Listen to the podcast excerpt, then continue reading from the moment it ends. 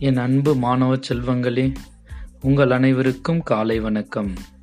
இன்று செப்டம்பர் மாதம் முப்பதாம் தேதி புரட்டாசி மாதம் பதினான்காம் தேதி வியாழக்கிழமை இன்றைய தினத்தின் முக்கிய தலைப்புச் செய்திகள். பதற்றமான வாக்குச்சாவடிகளில் பாதுகாப்பை பலப்படுத்த தமிழக தேர்தல் ஆணையம் கட்டுப்பாடு.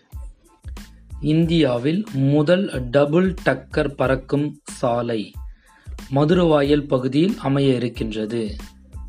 நாடு முழுவதும் இருபத்தைந்து சதவீத மக்களுக்கு இரண்டு டோஸ் தடுப்பூசி செலுத்தப்பட்டுள்ளது.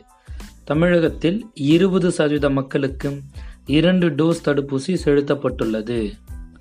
பட்டாசு தயாரிப்பவர்கள் விதிமீறல் இருந்தால் சிறைக்குத்தான் செல்ல வேண்டும். உச்ச நீதிமன்றம் அறிவிப்பு.